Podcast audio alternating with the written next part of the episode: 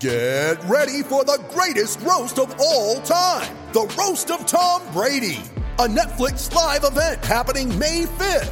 Hosted by Kevin Hart, the seven time world champion gets his cleats held to the fire by famous friends and frenemies on an unforgettable night where everything is fair game.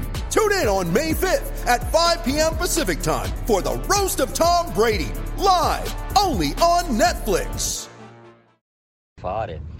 E, ma lui era molto deciso, quindi lui è stato sempre uno che ha deciso le cose abbastanza da solo e molto convinto, quindi un, certo, un altro giorno, dopo un po' di tempo, mi è venuto da me e mi ha detto guarda io eh, voglio giocare più a tennis, se questo comporta dover smettere di giocare a pallone smetto. E io non ho fatto altro che a giugno andare durante una riunione con Bruno Conti a Trigoria quando ci sono eh, diciamo, le conferme per l'anno successivo, loro eh, insomma, chiedono e danno le conferme delle, delle, squadre. Io gli ho detto a Bruno Conti questo problema e, e insieme insomma, lui mi ha detto guarda è la prima volta che mi succede che, che dietro a una conferma così insomma, abbastanza tranquilla c'è un giocatore che smette che va via o vuole smettere per fare un altro sport non tanto per smettere che succede più spesso ma più, per fare un altro sport è abbastanza raro e questo qui, quindi questo è quello che vuole lui.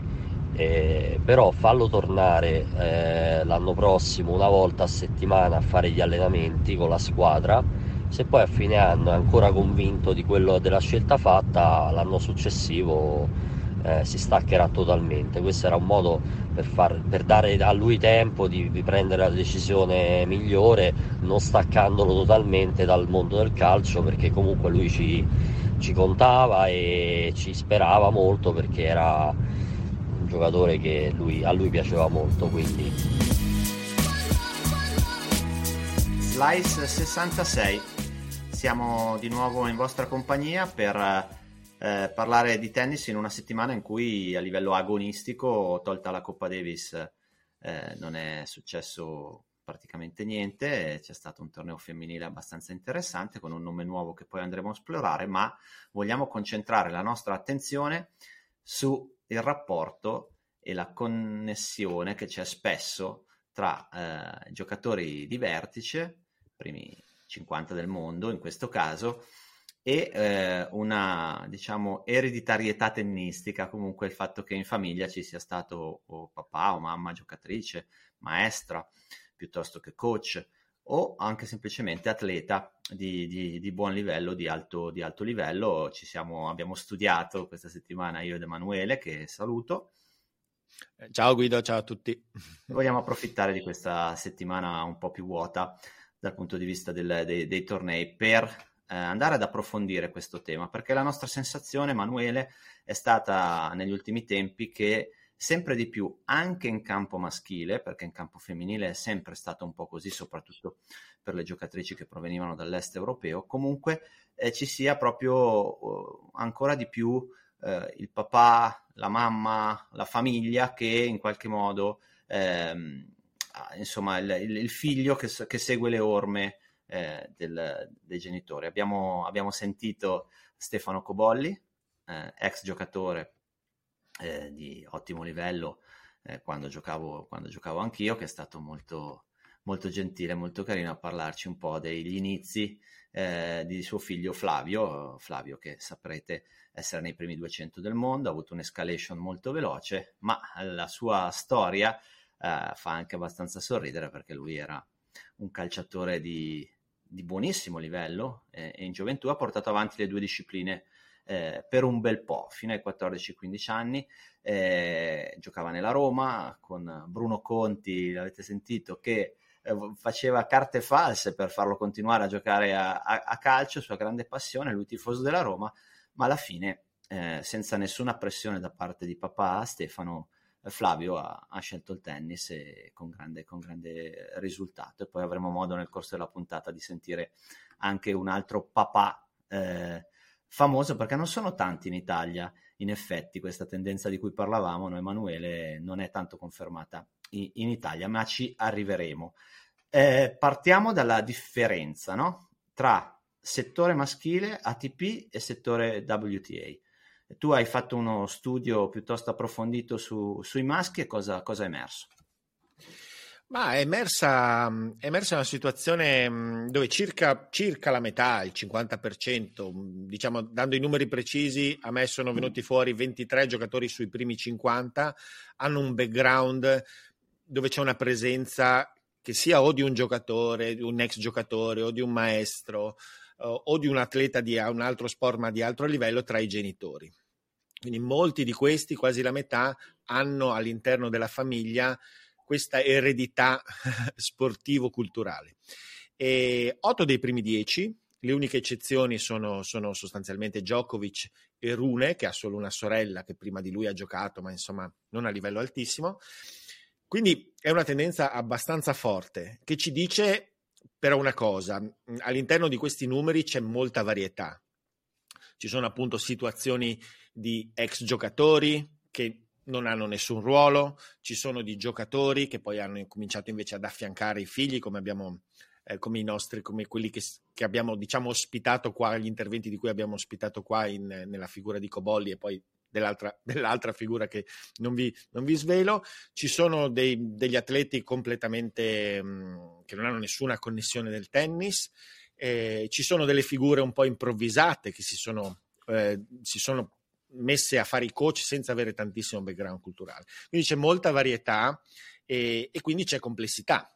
Certamente però la sensazione eh, è che ci, sia, che ci sia un'importanza di avere nell'orbita familiare eh, un'esperienza che aiuta a indirizzare. No? Poi adesso noi andremo, ti lascerò la parola e mi, mi dirai quello che hai osservato tu a livello VTA però all'interno di questa esperienza, poi grazie a questa esperienza si creano delle, delle, delle, situazioni anche che portano a dei vantaggi, anche a degli scompensi, eh, però è rilevante, è molto rilevante perché rientra in quella che diciamo è la sfera della cultura sportiva. Ecco. Sì, è molto interessante. Diciamo, in campo femminile la differenza, ehm, le differenze sono tante. Mm, anche se appunto come dicevi tu eh, nel maschile insomma in qualche modo si sta un po' avvicinando eh, al, al, settore WTA premessa non c'è una ricetta per diventare un giocatore di alto livello. Questo diciamolo subito chiaramente perché il metodo la scuola certo sono tutte cose che aiutano. Poi però se andiamo a vedere caso per caso sappiamo non da oggi che eh, dal figlio dell'impiegato delle poste che neanche sapeva come era fatta una racchetta al papà campione come può essere Corda con, con, con suo figlio eh, alla fine sostanzialmente veramente non c'è, non c'è una regola. Puoi nascere ovunque e è chiaro che se tu nasci in un paese con tradizione in un background familiare eh, quantomeno sportivo allora le cose, le cose possono essere un po' più veloci, un po' più facili, ma insomma di base ci deve essere anche il discorso no, che facevamo qualche volta della fame, no? Se tu vieni da un paese o da una situazione con meno eh, agio economico, allora poi hai più determinazione. Poi vai a vedere, eh, Federer e Nadal vengono da due famiglie eh, di Molto borghesia, bene. come minimo borghesia per non dire alta borghesia, e, e, mentre Djokovic appunto ha avuto una storia completamente diversa, anche se poi Djokovic, no, gli ha, papà gli ha costruito il campo davanti a quella a quel ristorante che, che avevano sulle montagne serbe. Insomma, eh, nel femminile, partendo, andando nello specifico per un attimo, eh, Sviontek, numero uno del mondo per distacco, il papà di Sviontek, Tomasz, è stato un canottiere olimpico, ok? Ha fatto le Olimpiadi a Seoul nell'88, quindi insomma in uno sport dove anche il sacrificio, la fatica hanno una, una certa valenza, mentre la mamma è una dentista, quindi non c'entra assolutamente, assolutamente niente. Ehm, Jabeur, che viene chiaramente anche da un paese particolare da questo punto di vista, assolutamente i genitori, mi ha confermato Luca Pino, che è stato suo coach per un periodo, non hanno niente, ma niente a che vedere con lo sport. E qua siamo già, no, potremmo anche fermarci qui perché le prime due del mondo hanno due storie completamente, due estrazioni molto diverse. Sappiamo che il papà di Pegula è un multimiliardario che il papà di eh, Sabalenka, Sergei, che è stato un giocatore di hockey professionista, è mancato qualche anno fa, eh, nel 2019, eh, per una meningite. Quindi insomma anche quando andiamo ad analizzare i momenti e le situazioni delle giocatrici, dei giocatori, ricordiamoci che sono delle persone in carne e ossa che vivono dei drammi magari vedi delle annate o dei periodi in cui non, non, la, non, non va, ma ci sono altri problemi. La stessa cosa è successa per esempio ad Ostapenko. Papà di Garcia, no? famosissimo, Luis Paul, eh, coach un po' improvvisato, eh, che adesso si è trasformato in una sorta di manager, lasciando un po' più di spazio alla, alla figlia. I due genitori di golf molto presenti sono stati due atleti universitari di buon livello, il papà nel basket, la mamma nell'atletica. L'unica top 10 che ha una, una, la mamma che è stata una giocatrice professionista è Maria Saccari, perché Angeliki Cannellopulo è stata negli anni 80, numero 43 del mondo, ma non, non l'ha mai allenata, quantomeno non l'ha mai fatto in, in maniera diciamo così full time mentre il papà non c'entrava niente con lo sport. Andando avanti e, e chiudo con le top 10 eh, papà di Kasatkina giocatore di hockey mamma atletica, nazionale di atletica quindi come al solito nel mondo russo no? anche in passato no? mi ricordo per esempio Kuznetsova eh, la mamma è stata campionessa del mondo il fratello medaglia olimpica nel ciclismo eh, Bencic eh, è stata allenata da papà Ivan, ma sostanzialmente è cresciuta con la mamma di Martina Inghis, tornando a mamme, a mamme famose, e poi per chiudere Ribachina che non ha di nuovo niente a che vedere, la famiglia, i genitori non hanno niente a che vedere con, con lo sport. Insomma, ce n'è di tutti, di tutti i tipi, eh, però mh, giocatrici una e sportivi qualcuno in più, a volte invece niente. Quindi la nostra statistica è inutile, no? non abbiamo capito eh, niente. No, beh, c'è, c'è una grande, ci sono, ci sono, delle differenze specifiche, ogni caso è veramente a sé. Nel maschile, eh, che forse controintuitivamente sono molti più i casi di ex giocatori in questo momento, eh, però anche lì c'è, c'è, c'è molta differenza, però c'è una grande quantità di sport all'interno delle famiglie.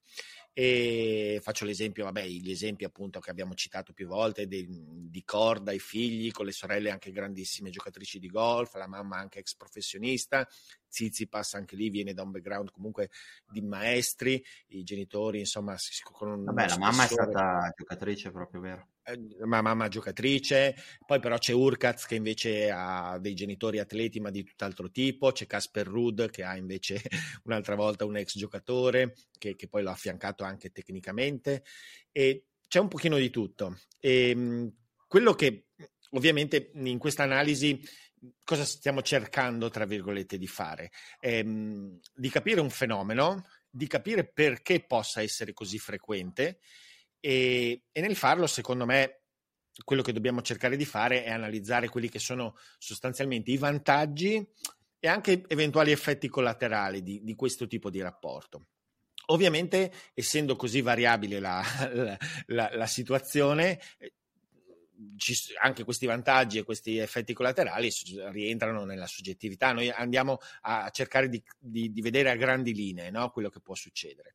E abbiamo un pochino stilato quelli che sono le, le possibili, possibili mh, lasciti di un genitore sul figlio, di, di, un possibile supporto, in cosa può supportare un genitore atleta o un genitore maestro nel figlio. Insomma, abbiamo elencato alcune, alcuni alcuni punti che secondo me sono, sono, sono, interessanti perché poi ci danno un quadro un pochino generale e riescono a contestualizzare meglio il discorso che vogliamo fare. Secondo me mh, uno degli aspetti sicuramente più forti è quello della, della componente della, del, della cultura sportiva, dell'orientamento dei genitori con un certo tipo di background possono sicuramente orientare e capire di di cosa c'è bisogno in senso generale. Anche un ex atleta di, non lo so, che viene da uno sport diverso, però ha comunque vissuto su di sé una forte componente, una, una, una forte esperienza, soprattutto del sacrificio e della,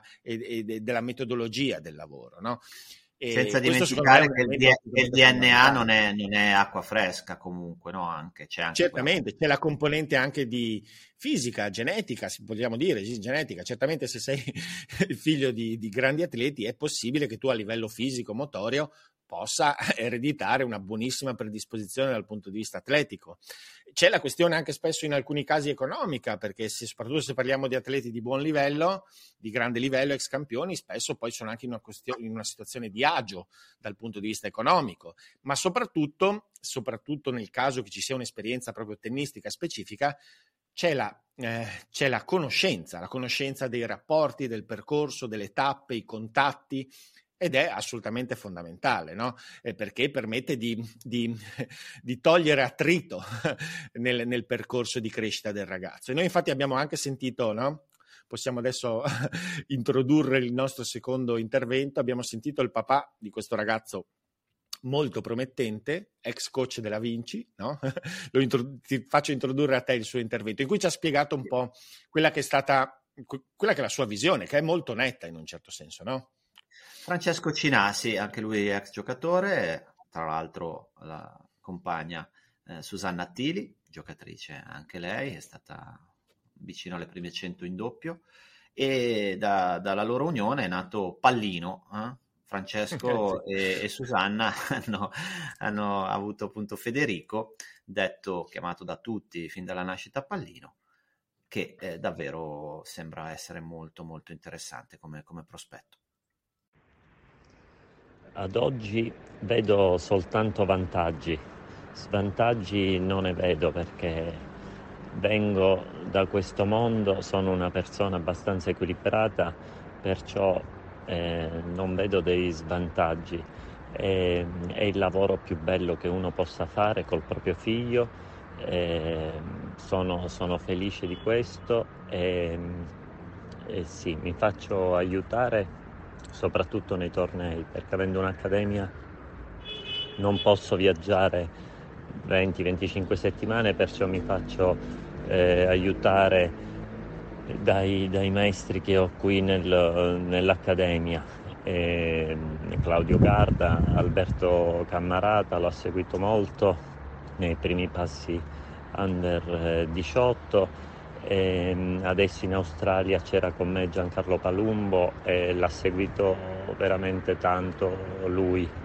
E io alcune volte mi metto da parte, soprattutto nei tornei, e, e faccio fare anche agli altri. In allenamento preferisco seguirlo io perché stiamo lavorando su, su tanti aspetti, perciò conoscendolo bene eh, mi piace a me seguirlo per primis è una passione e secondo perché penso di poterlo aiutare tanto. E, ehm, è ovvio che è un rapporto difficile padre-figlio, ma lui è un ragazzo, un bambino, io lo chiamo un bambino, è molto tranquillo, perciò ad oggi è tutto molto semplice. E siamo stati a dicembre ad Abu Dhabi ho avuto l'occasione di parlare con il padre Zizipas, il quale mi ha detto che anche lui pensa come me che sia la cosa più bella seguire un figlio. Però è ovvio che questo non deve portare a, a essere padre padrone. E io in questo ad oggi ci sono riuscito nel senso che non ho nessun problema a farlo viaggiare con altri maestri, anzi penso che sia in questo momento un, eh, dei, delle settimane di crescita perché ascoltare sempre una persona eh, può, può, avere dei limiti e, e, e, quattro occhi, sei occhi vedono meglio i due, perciò in questo mi sento abbastanza responsabile. Allora, volevo soffermarmi a farti ovviamente eh, salutare e ringraziare anche Francesco contro cui io ho giocato. Io ho giocato sia contro Francesco Cinache contro Stefano Cobolli, che erano più forti di me, eh, anche in maniera piuttosto evidente, però con uno dei due ho vinto. La butto là, così. Non dico eh, chi, io non lo so, elegante. Capito? Vengono, ah, ospiti, vengono ospiti in più, mi ricordo anche delle brutte pagine della loro carriera, della loro carriera tennistica. Eh, volevo soffermarmi facendo un piccolo passo indietro su quello che hai detto della questione economica per chiarirla. Allora, uno potrebbe pensare, beh certo, il tennis è un gioco che eh, ancora elitario, no? soprattutto se devi investire tanti soldi per mandare tuo figlio nelle accademie piuttosto che gi- girare per tornei e avere coach.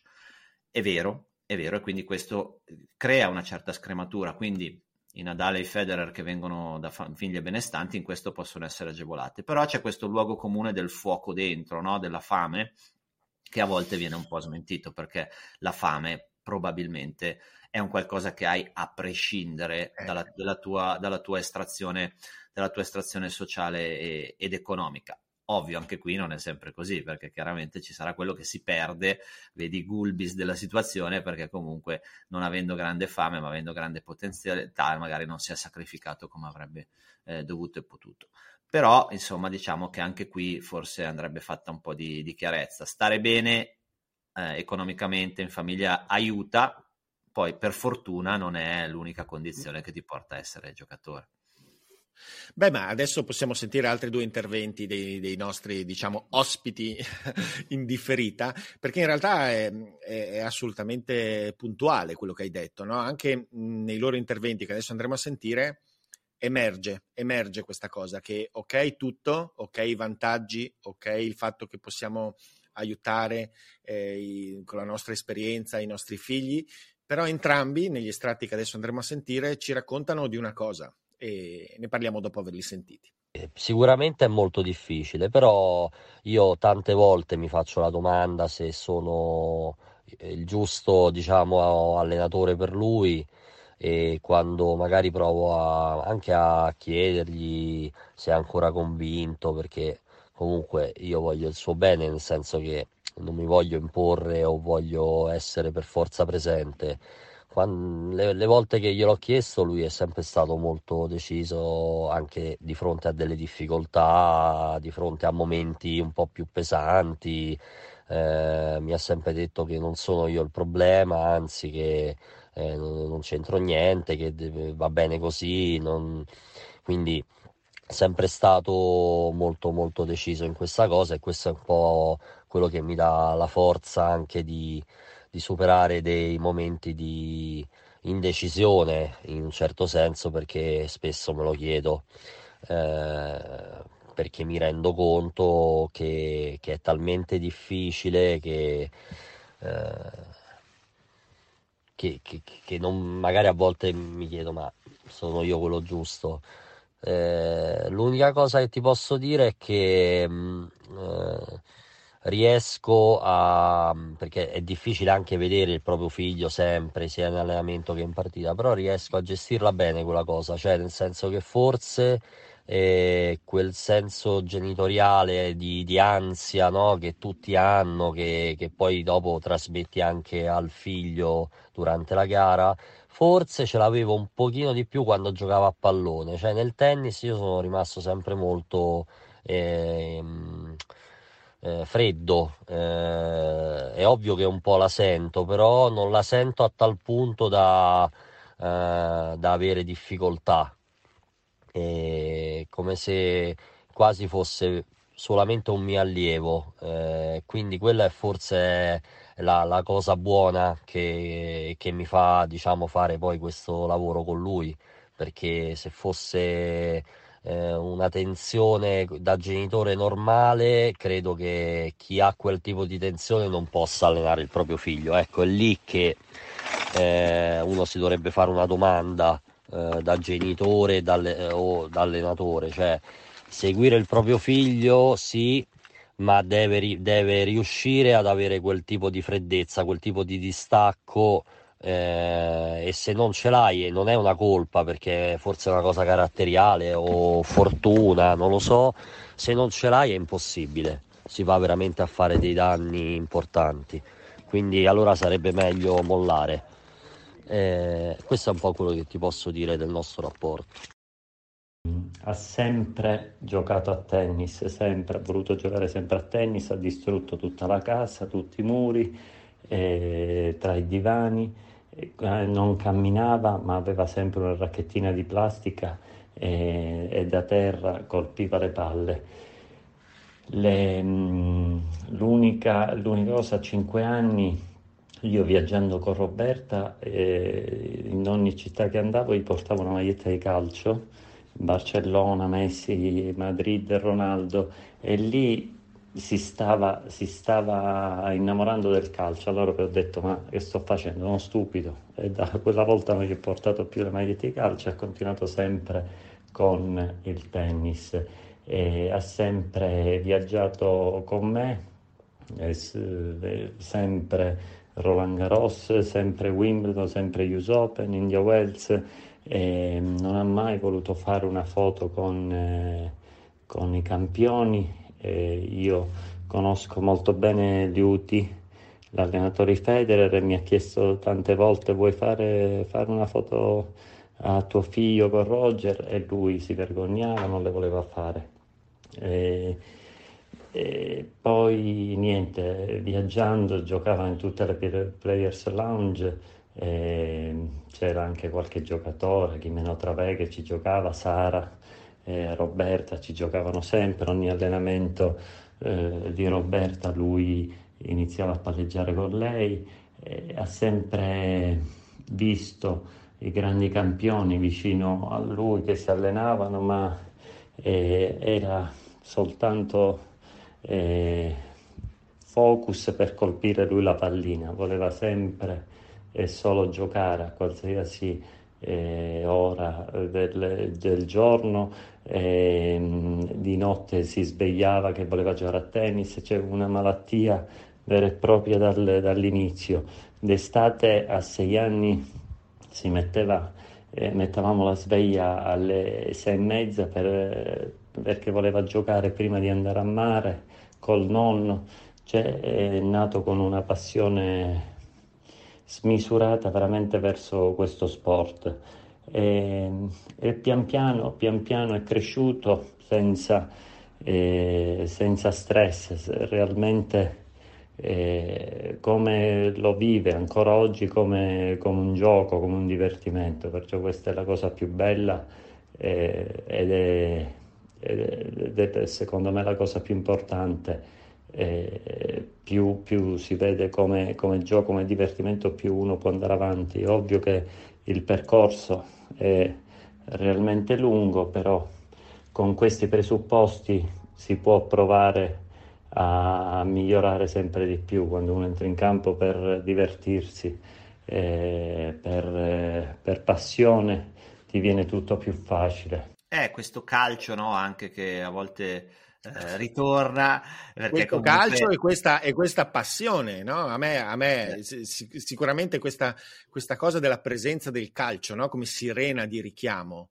Eppure però loro in maniera mhmm, comunque un po' diversa effettivamente nei due casi, fra Cobolli e Cinà, però comunque i figli in un certo senso che scelgono che scelgono, che evidentemente hanno comunque un, un, motore interno, indipendentemente dal padre, che scelgono il tennis è imprescindibile. L'imposizione non funziona. Nel tennis non può funzionare. Questo, secondo me, è uno, una del, delle cose più importanti Ma, ah, guarda, da estrapolare. Da estrapolare. Queste due storie molto belle, tra l'altro, ci raccontano di come assolutamente non ci siano state pressioni. Io tendo ovviamente a credere al 100% a quello che, eh, che, Beh, che, certo. che mi dicono, anche se poi in fondo al cuore chiaramente due ex giocatori come Stefano e Francesco hanno sperato sicuramente no? a un certo punto eh, che cosa cavolo vado a comprare le maglie ogni volta che faccio un viaggio delle squadre di calcio a mio figlio che poi lo, lo, esatto. lo, dirigo lo, verso, verso, il calcio però e poi su questo poi faremo una parentesi italiana no? di questo perché poi l'Italia in questo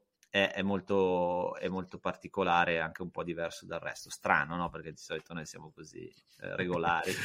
e, no, dicevo, secondo te ti faccio questa domanda perché ci stavo pensando. Eh, noi facciamo sempre una scaletta, poi ovviamente escono discorsi e ragionamenti, per fortuna direi anche. Ehm, è un vant- è non essere, avere il papà o la mamma o la famiglia, il background sportivo, ma non tennistico, penso che in qualche misura possa essere un vantaggio rispetto ad avere il papà proprio ex giocatore o maestro.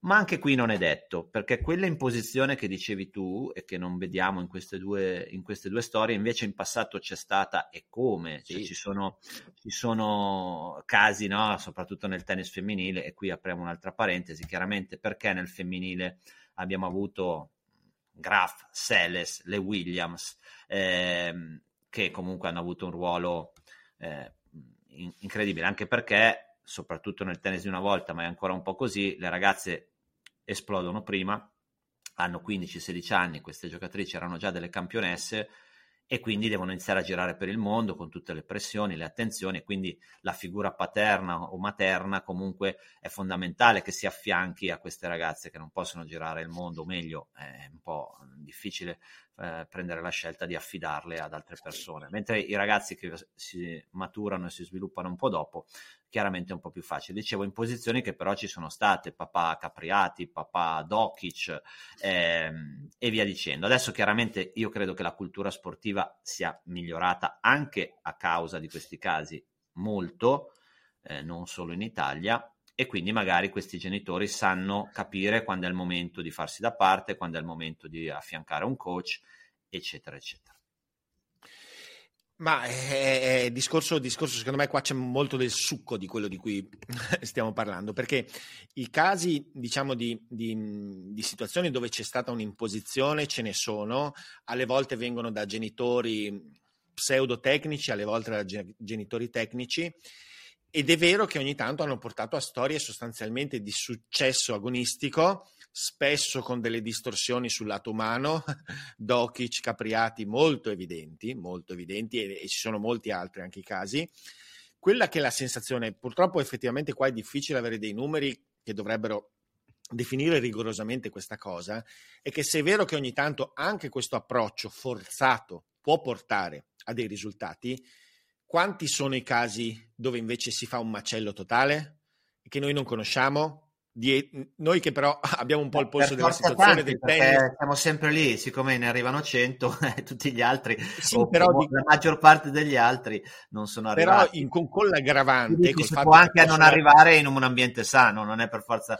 Ma che, sì, perché, perché poi alla fine tu sei comunque parliamo di, esseri, parliamo di esseri umani, di un rapporto cruciale nella vita di, un, di, una, di una, persona, eh, se tu coltivi qualcosa di sano, di non imposto, probabilmente non diventi campione, ma almeno preservi una vita. se no rischi anche di distruggere una vita, un rapporto. Ed è fondamentale. Ed è fonda- a livelli bassissimi si vedono delle cose tremende. Noi, noi tutte e due lo sappiamo perché abbiamo avuto un po' contatto, no? con, con, quanto già dai livelli molto bassi si creano delle situazioni assolutamente distorte. In, spesso inconsapevolmente. Inconsapevolmente, però quella situazione, la situazione dell'improvvisazione, dell'imposizione, è la più delicata ed è sicuramente quella, quella molto più fragile.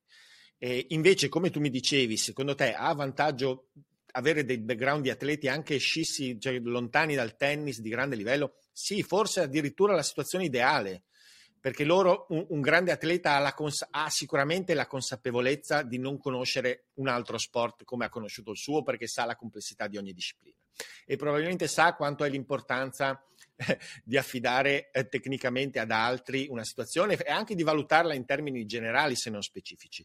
Quindi spesso è una buona situazione. Ovviamente se poi tu unisci questo approccio mentale, no? questa, questa forma mentale positiva col fatto che sei magari anche un maestro, un maestro, un coach di grande livello e tuo figlio è una personalità particolarmente eh, appassionata, crei una situazione quasi ideale. Ovviamente anche quella è estremamente Beh, difficile. Guarda, ti propongo, seguendo il tuo ragionamento, ti propongo due, due paragoni, due mondi, no? proprio sfruttando i nostri ospiti. Eh, due ragazzi eh, che hanno giocato a ottimi livelli, pur non avendo, diciamo così, sfondato, almeno per quello che è nell'immaginario, sono stati intorno alla tra la duecentesima e la quattrocentesima posizione Cobolli e Cinà, ehm, con, che però insomma hanno allenato ad alti livelli, Cobolli ha collaborato con Santo Padre nell'accademia che avevano aperto insieme, insomma cresciuto in un ambiente sicuramente di, di, di alto livello anche come, come allenatore e eh, essendo uomo di sport, essendo, avendo cultura sportiva, ha capito come, come muovere. E la, e la, passione di questi due ragazzi, no? di Flavio e di, di Pallino, è, è, venuta fuori da sola, perché poi è chiaro che c'è stata un'influenza, perché quando tu cresci, come certo. ha fatto il figlio di Cinà, eh, vedendo tutti i campioni, palleggiando con Roberta Vinci quando sei piccolissima, girando per i grandi tornei, insomma, poi viene difficile pensare che comunque una qualche influenza non ci sia, non ci sia stata, però poi è venuta fuori la vera, è venuta fuori eh, quasi subito per quanto riguarda Cinà, una grandissima passione. Due papà che nell'immaginario nostro molto famosi invece sono stati un po' diversi. No? Papà di Zizipas, che comunque aveva un background sportivo, e il papà di Djokovic, che comunque ha detto recentemente, mi ha colpito molto, eh, gli altri due ragazzi, gli altri miei due figli avevano lo stesso imprinting sportivo, la stessa qualità sportiva, ma io mi sono talmente dedicato, talmente messo tutte le energie eh, per la carriera di, di, Nole che ho trascurato, non avevo più forze per riuscire a, a, a portare anche gli altri due fratelli a, a, fare le stesse cose o comunque arrivare a degli, a degli alti livelli. Eh, insomma, ce n'è per tutti i gusti. Il rapporto tra Stefanos e, e Apostolos eh, ne parliamo spessissimo, no? E direi il filo, il filo conduttore di Slice. Eh, eh, si fa fatica un po' a capire come faccia il figlio a un certo punto a non esplodere, a non cacciarlo via. Invece, in realtà, anche Francesco Cinà, che li ha frequentati da vicino, ci, ci, ci confermava che tra di loro c'è un grande affiatamento, un grande, un grande rispetto anche se magari il figlio qualche volta dà l'idea di essere un pochettino sottomesso no? alla, alla, comunque a, al papà, però da sempre hanno coltivato il loro sogno, hanno girato il mondo da quando erano bambini per arrivare dove sono adesso, quindi è chiaro che è difficile anche interrompere un rapporto, un rapporto del genere. Ma sì, rappresenta la complessità delle, delle, delle, delle vicende umane e, di quanto, quanto, sono all'interno delle vicende umane complesse le relazioni con i genitori, no? C'è, c'è veramente ogni, ogni, tipo di casistica e lì la, la, la grande differenza è appunto eh, la capacità di trovare un equilibrio, un equilibrio l'abbiamo, l'abbiamo anche soprattutto nelle parole di, di papà Cobolli, diciamo, di trovare un equilibrio. No? Una delle cose più interessanti che ha detto è che lui, la, fase, la cosa decisiva secondo lui è, è, avere una distanza emotiva comunque rispetto a quello che fa il figlio. Eh, sul campo da tennis, se no si rischia di fare, di fare un macello. Eh, mh, rientra nella sfera della, de, direi dell'intelligenza e della sensibilità che, che è un tratto importante in ogni relazione genitore-figlio. E, e quindi, non, come dicevamo all'inizio, non c'è una regola, però è molto, secondo me, bello vedere cosa funziona, perché funziona, eh, perché nel tennis si è un po' abbandonati, no? Eh, un, un, aspetto eh, forse noi ricadiamo sempre nel fatto del, un po' dell'esperienza che, di, di, allenamento che abbiamo avuto e de, del tennis nelle prime fasi, giov- con il rapporto con i ragazzi che muovono i primi passi. Cioè, tennis è vero che è la figura dell'allenatore, del circolo, però in realtà essendo così individuale fin dall'inizio, eh, eh, pone il ragazzo e chi lo segue eh, di fronte a tante scelte, a una, a, a una, gestione autonoma della carriera del figlio che non avviene negli sport di squadra e che quindi eh, crea in realtà un, un, un, una complicazione notevolissima su come muoversi, dove muoversi, cosa vedere, cosa non vedere. E lì c'è tutta una difficoltà, no? c'è, c'è il coinvolgimento economico di molti genitori e, e lì questa esperienza nello sport aiuta e, e, e, se non c'è questa esperienza ci sono tutte le possibilità, però bisogna mantenere quella sensibilità per non imporre e magari delegare a delle figure che possano fare sì, bene questo come, lavoro. Come hanno fatto, come stanno facendo Cobolli e Cinana. Tanto più che alle volte delegano anche, appunto, anche eh. fior di tecnici, alle volte si pongono il problema sono io adatto e piuttosto eh. delegano. Anche il caso di Casper certo Ruud. In, in, uno, in uno degli sms Cinà ci diceva eh, due occhi, quattro occhi vedono meglio di due e eh sei certo. meglio di quattro. Quindi adesso in Italia c'è anche la federazione che sicuramente aiuta molto in, in questo senso, sia economicamente che come appoggio tecnico, e, e loro chiaramente si, si, affidano anche per non risultare, per non far diventare il rapporto davvero troppo eh, pesante anche a collaboratori che mi accompagnano ai tornei o comunque hanno dei periodi in cui non sono sempre lì loro.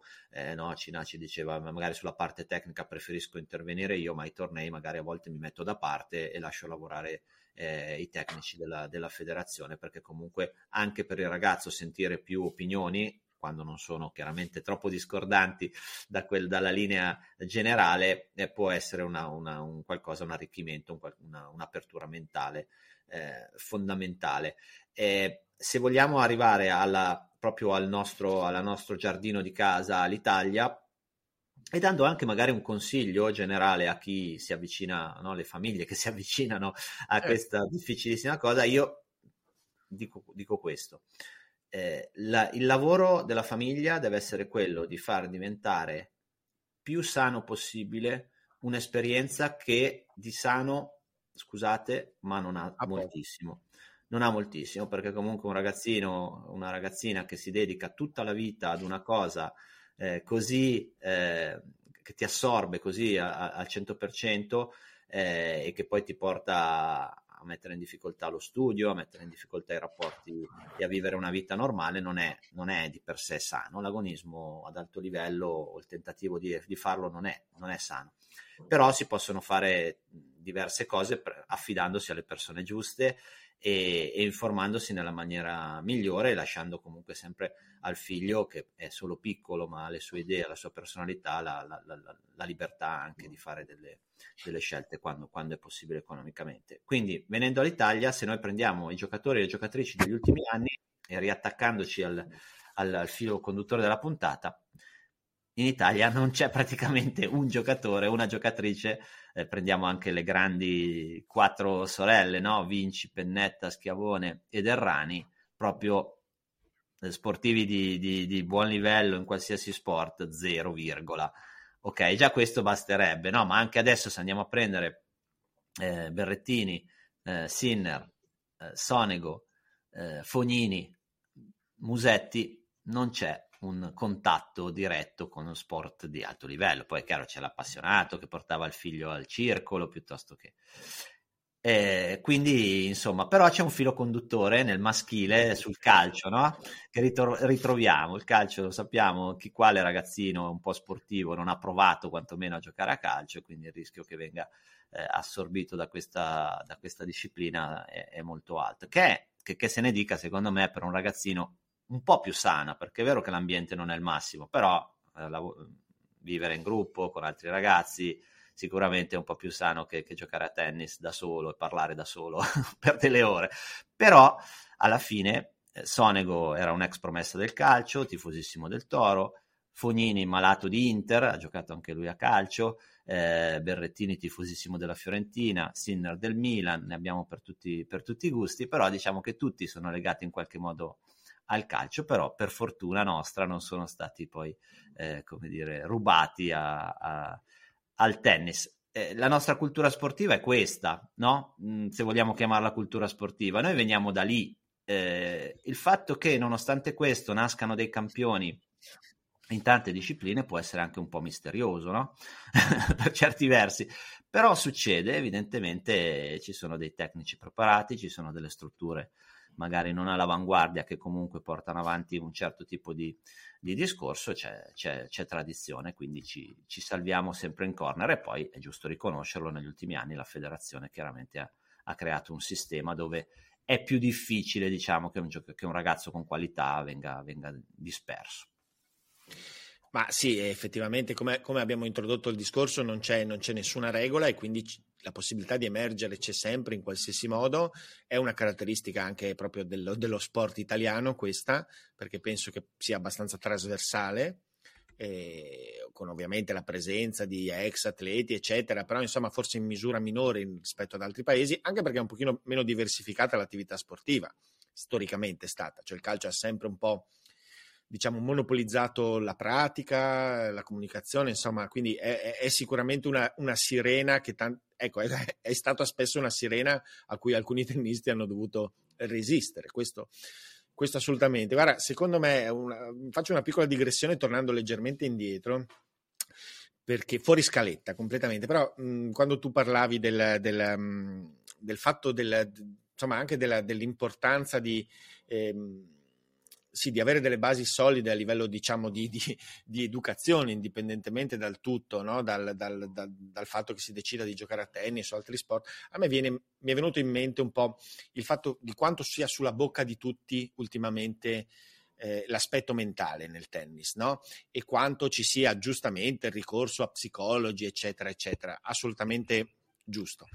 Eh, però questo ci fa, quando si parla di psiche di un essere umano, spessissimo si fanno dei discorsi che partono, che sono originati no? dai rapporti che abbiamo con i genitori, dall'infanzia, da come siamo cresciuti, eccetera. No? E, e nel tennis ci stiamo accorgendo quanto l'approccio mentale al gioco sia importante e io faccio, faccio, una semplice, con una proprietà transitiva un po' banale, però dico, e allora quanto è importante che crescano in maniera equilibrata e abbastanza completa da piccoli? Eh, quanto è importante l'equilibrio e, e, e, la qualità di come un, un, cresce complessivamente un ragazzino? Eh, no? Questo è fondamentale perché poi lo, questo poi è, le, è l'emanazione, poi verrà, sarà l'emanazione diretta e poi andrà a incidere sulla sua qualità anche nell'approccio mentale al gioco. Eh, quindi questo secondo me, questo discorso che stiamo portando avanti, che abbiamo deciso di fare oggi, perché secondo noi, credo Guido, che condividiamo, che in realtà tutto quello che c'è dietro a livello familiare, fin, dal, fin, dall'inizio sia estremamente importante, ma veramente estremamente importante, proprio soprattutto nella dimensione dell'equilibrio e del rapporto. No? Troppe volte si vedono cose, diciamo, un po' discutibili. Eh, ovviamente alcuni, esper- alcuni giocatori che ci sono passati, alcuni atleti che ci sono passati, sono in grado di, di, di, di intercettare questa cosa probabilmente e quindi di riuscire a fare bene per i propri... perché c'è, c'è chi, ha, chi, ha, fatto sport eh, che magari invece sbaglia tutto c'è chi non ha fatto eh, sport eh, certo. che ha un'intelligenza, una sensibilità e, e, una umiltà anche, aggiungo, di mettersi da parte o di avere un ruolo, ma di averlo a seconda di quelle che sono le proprie peculiarità. Poi alla fine, volendo proprio magari anche semplificare tutto questo discorso, eh, lo sport è come tutte le altre professioni, no? C'è il figlio del commercialista che segue le orme paterne, ovviamente ne ha, ne ha, dei vantaggi, ma anche dei limiti, perché magari non ha potuto esplorare altri suoi talenti in, altre, certo. in altri campi, e, e c'è il figlio dello, dello, dello, sportivo che magari invece si, si, dedica ad altro. Chiaramente noi non abbiamo la pretesa di, una, di aver fatto una statistica, no? perché comunque stavamo parlando, dovremmo prendere tutte le discipline, eh, muoverci su numeri molto molto più grandi. Sicuramente... Però soprattutto nelle specialità dove comunque è anche, non dimentichiamolo, si guadagna anche molto bene, alcuni genitori magari possono avere anche la chimera di dire adesso butto tutte le energie su mio figlio perché sistemiamo la famiglia. Poi sappiamo quanto è rischioso, pericoloso questo, questo discorso, essendo pochissimi quelli che poi eh, realmente ci, ci riescono. Dicevi?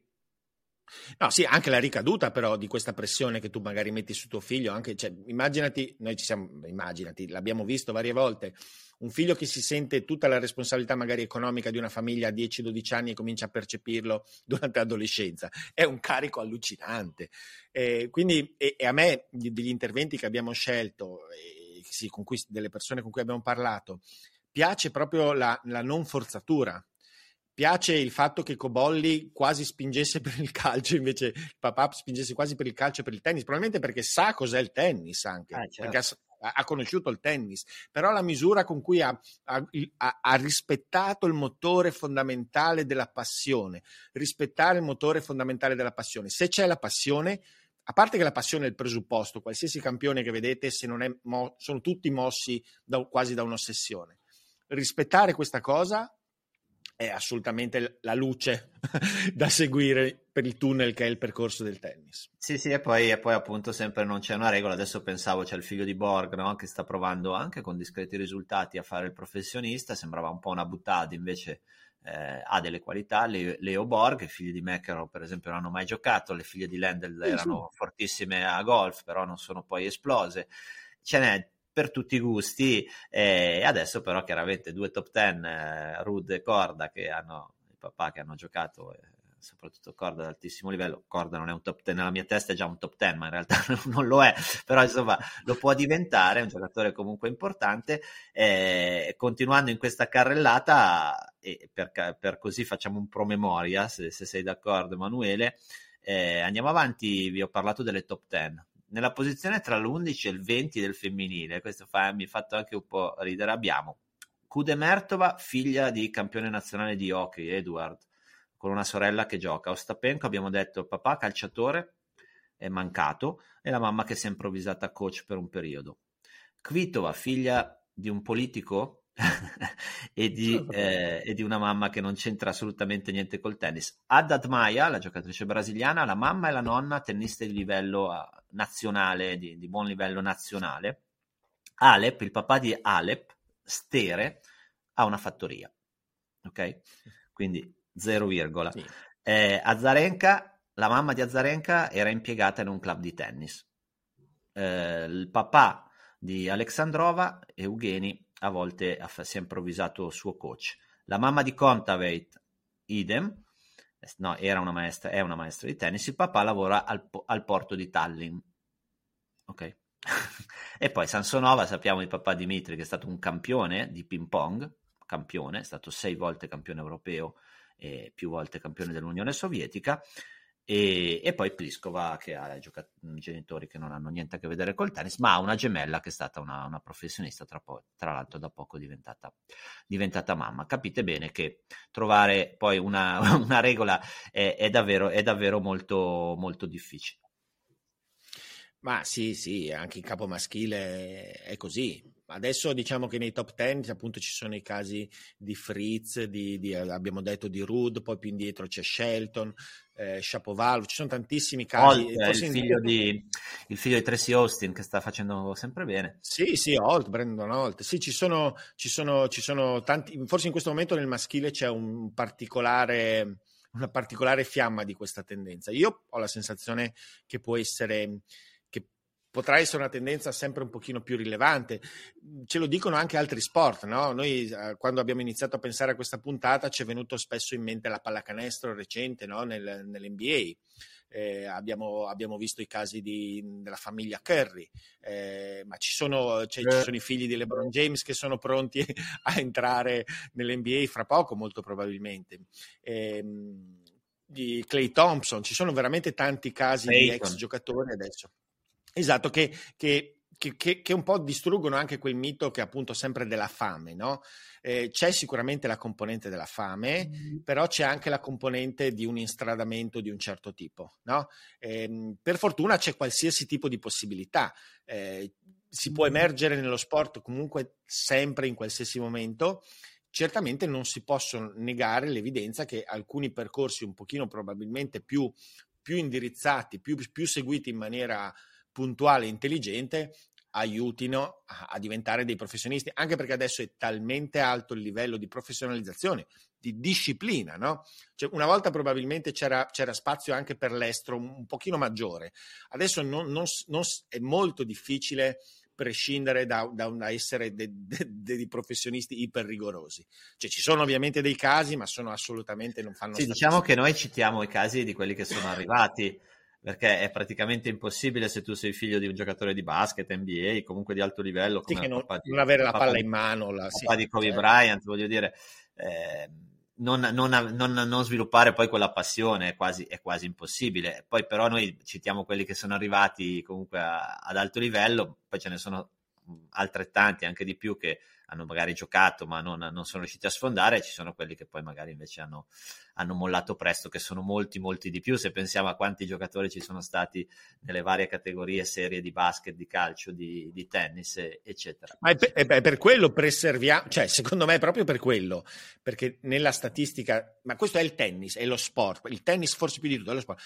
Pochissimi percentualmente ce la fanno sì, poi non è che lo sport lo devi fare solo se arrivi, voglio dire, lo sport lo puoi no, fare a no, no, livelli e toglierti grandi nel, soddisfazioni lo stesso. Nel, nel, percor- nel, percorso di provarci a qualsiasi livello, rispettare i rapporti genitori, cioè riuscire a coltivare dei buoni rapporti, non comprometterli e sviluppare un essere umano nella sua complessità, un ragazzo, rimangono dei, delle cose secondo me che prioritarie, perché comunque tu devi eh, avere sempre di fronte che nel 99,9% dei casi non sarai un tennista professionista, magari come genitore ti farebbe piacere che invece tuo figlio rimanga una persona eh completa e poi sai, educare è talmente difficile anche se sì, tuo sì. figlio non, non, prova a fare uno sport eh, agonistico eh, lo, è, lo, è, comunque e quindi ogni caso, ogni caso è, è diverso eh, direi di, di, chiudere questa ampia e eh, spero interessante eh, parentesi su genitori e figli e background fam- familiare per concentrarci nella parte finale di questa puntata numero 66 di Slice sulla attualità, diciamo così, anche se non ce n'è stata moltissima. Intanto partendo da Alicia Parks, giocatrice americana di 22 anni che eh, fino all'anno scorso aveva fatto fatica, era un po' impantanata lì 200-300 del mondo e poi si è visto già la, sul finire della scorsa stagione che avesse delle qualità importanti, soprattutto di potenza a servizio, giocatrice eh, afroamericana con un fisico incredibile, un servizio già da top 5, una seconda palla soprattutto, no, sottolineiamo sì, spesso come nel femminile la seconda palla non sia sempre all'altezza della prima, lei invece si è tolta dai guai nella finale di Lione vinta contro Garcia tante volte con quella seconda palla molto aggressiva, insomma una giocatrice che adesso è 51 del mondo, eh, non ha genitori eh, campioni dello sport, ah, però ah, accidenti ha un fisico, una, una, anche una completezza, qualche remora magari sul fatto del, della mobilità in certi momenti, eh, soprattutto laterale. È una giocatrice che, che, è molto interessante. Ha vinto il torneo di Lione e, e adesso possiamo prendere in, considerazione anche, anche, lei. Per quanto riguarda, e poi ti faccio dire la tua su, su Parks, c'è stata ovviamente anche il weekend di Coppa Davis dove nelle quali nel, nel playoff, quello chiamato playoff, ci hanno lasciato le penne la, la Germania che ha perso dalla Svizzera, Germania con Zverev e Vavrinka che vince il match decisivo sul due pari. E Usler, Usler il, mio, il mio pupillo Usler. Usler che è uno dei tuoi pallini e poi abbiamo l'Argentina che ha perso in Finlandia, Argentina priva di Baez, di Schwarzman e di altri giocatori, ma insomma in difficoltà sul veloce. Rossuori ha vinto tre, tre, punti, quindi anche l'Argentina non sarà ai gironi di qualificazione.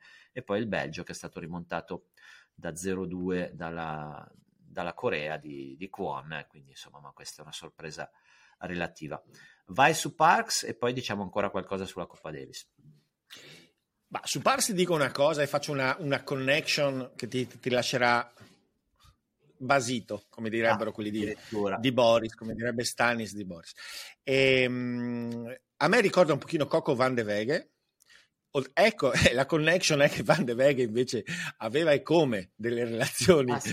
parentali forti. Anche dirigenziali, non solo sportive. Sì, eh, non, so, non, mi ricordo se fosse forse lo zio, era Kiki Van de Veghe, giocatore di Denver, anche stato di Denver Nuggets, alla forte di Denver Nuggets di, di, grande livello.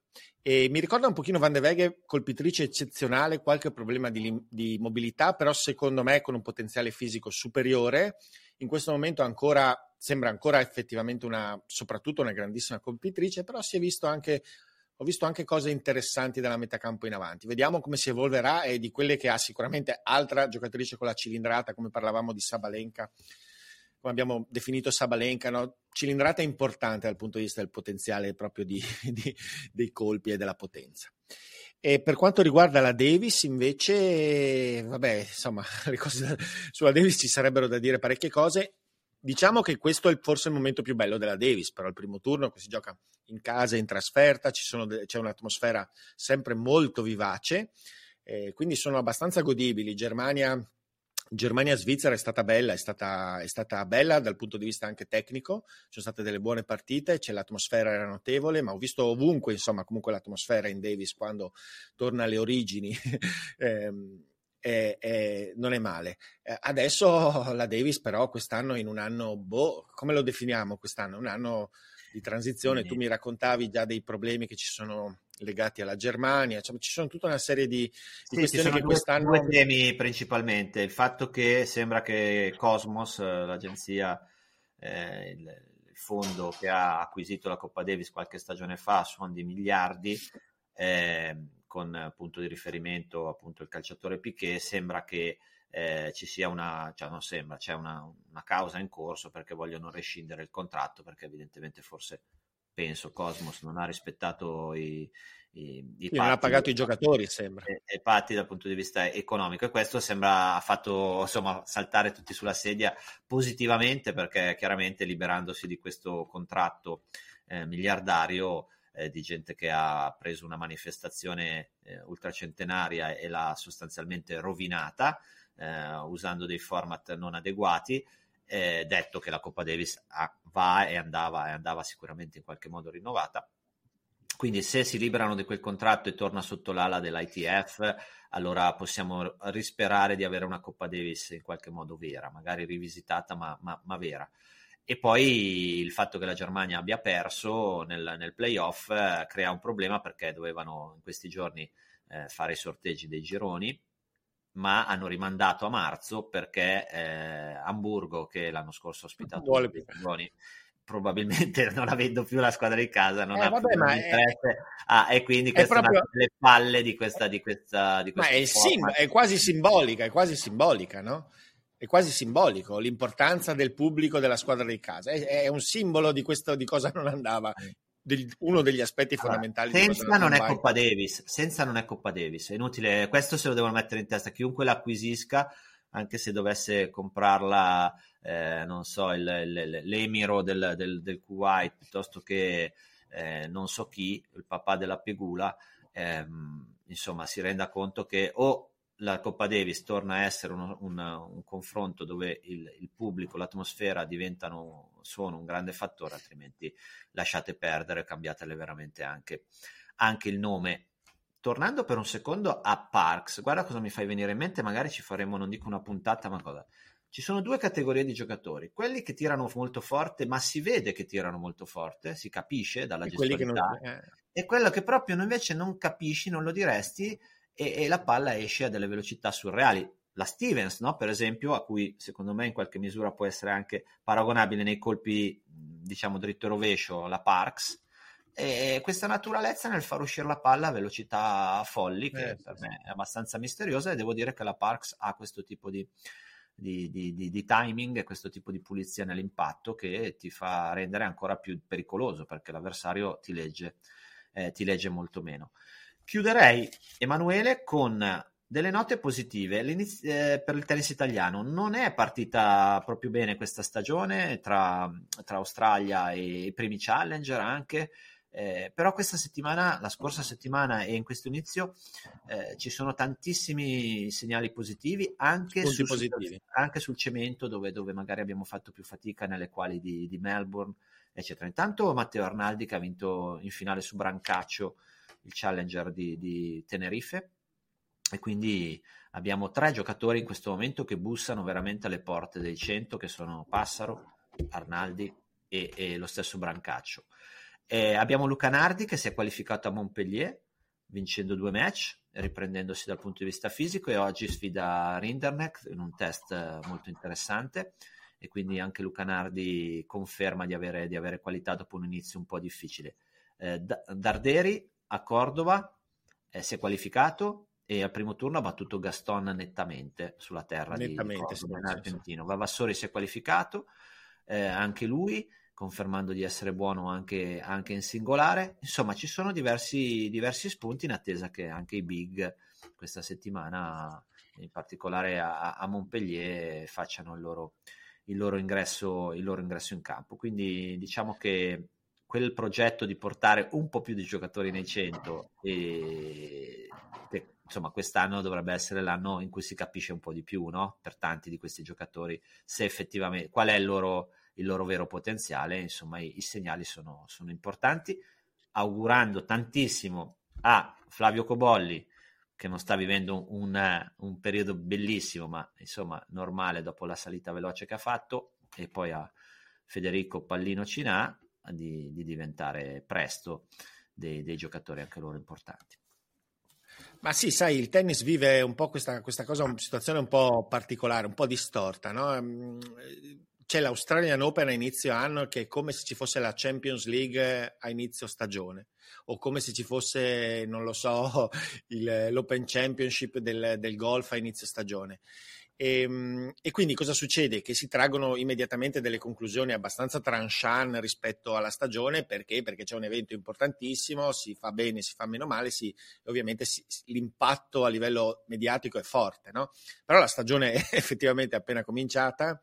Questi ragazzi giovani nostri stanno, sono molto contento che sono, stanno, sono andati a giocare sul duro. Arnaldi ha dimostrato di avere tutte le possibilità per giocare bene sul duro, come anche Brancaccio. Adesso comunque ci sarà una fase per alcuni dove si potrà tornare un po' sulla terra e fare sicuramente avere un pochino meno difficoltà. Eh, Nardi, per cui ho sentito già mh, recitare il De Profundis a inizio anno per qualche brutto risultato, magari adesso eh, vediamo appunto, eh, dopo, dopo, qualche brutto risultato, adesso invece ne ha, ne ha infilato qualcuno buono. Pazienza, la stagione è lunga, appena iniziata, hanno messo sicuramente dei pezzettini al loro gioco, al loro fisico. Eh, ci sono stati gli Australian Open, ma la stagione è appena iniziata, insomma. Sì, io guarda, chiuderei con una piccolissima parentesi di tennis piemontese, visto che io sono piemontese e eh, ho, insomma, sono anche se poi vivevo in un posto dove ci sentiamo forse più lombardi sul lago Maggiore, ma e, e quando io ero under eh, ho dovuto, i miei soprattutto hanno dovuto macinare chilometri per andare a giocare qualsiasi tipo di torneo perché eravamo isolati dal mondo, però ci sono de- e, il Piemonte non era proprio, non brillava in quegli anni per produzione di giocatori, per tradizione, per mentalità tennistica. E negli ultimi anni devo dire che le cose sono molto migliorate, chiaramente Sonego e poi c'era stata no, l'andata con uh, Donati, Napolitano. Adesso ci sono due ragazzi, Fogno e Lavagno, Giovanni Fogno e Edoardo Lavagno, sono due giocatori eh, che hanno fatto la super gavetta eh, sono nati insomma da, a distanza di pochi, di pochi, mesi, sono intorno alla trecentesima posizione, iniziano a vincere delle partite nei Challenger, eh, Lavagno torinese, Fogno novarese, da, vengono da famiglie non di, di tennisti, eh, poi c'è l'altro piemontese, Giuliano Cleppo, che dopo invece lui super figlio d'arte, vedete ancora, no, alla fine ci ricolleghiamo, eh, che dopo varie vicissitudini fisiche sta riprovando a giocare, anche lui si è qualificato in un challenger questa settimana, insomma il Piemonte da dietro silenziosamente spinge sperando di recuperare anche quelle che erano grandi promesse come Matteo Donati, Napolitano e, e, e company che sono in un momento di, di difficoltà. Va bene, io direi che la puntata numero 66 di Slice la possiamo chiudere qui. Ricordo sempre a tutti di andare a visitare il nostro canale YouTube, di possibilmente di iscriversi. Mettere e, mi eh, piace, iscriversi, tutto, piace, tutto. suonare la campanella e eh, farci sui social e anche su YouTube tutte le domande. Vedo che il messaggio sta iniziando ad essere un po' più recepito. Eh, chiedeteci qualsiasi cosa e qualcuno ci fa i complimenti, lo ringraziamo, qualcuno ci critica e prendiamo, prendiamo nota e ci ragioniamo e quindi noi cerchiamo chiaramente di darvi un prodotto sempre più eh, di qualità e eh, approfondito e poi sarete voi a, a darci il responso definitivo come sempre succede quando ci si espone. Va bene, Emanuele, grazie mille. Ci risentiamo prestissimo. La prossima settimana ci sarà da parlare un po' più di tennis giocato. Grazie a te, ciao a tutti. Alla prossima. Alla prossima. Vacanze in Sicilia o in Sardegna. Con i traghetti GNV porti tutto quello che vuoi, ti rilassi fino a destinazione e se prenoti entro il 14 maggio, posto ponti a partire da 33 euro. Non c'è modo migliore per andare in vacanza. Scopri i dettagli su gnv.it. Offerta valida sulle linee Napoli-Palermo e Genova-Olbia, 10.000 posti disponibili.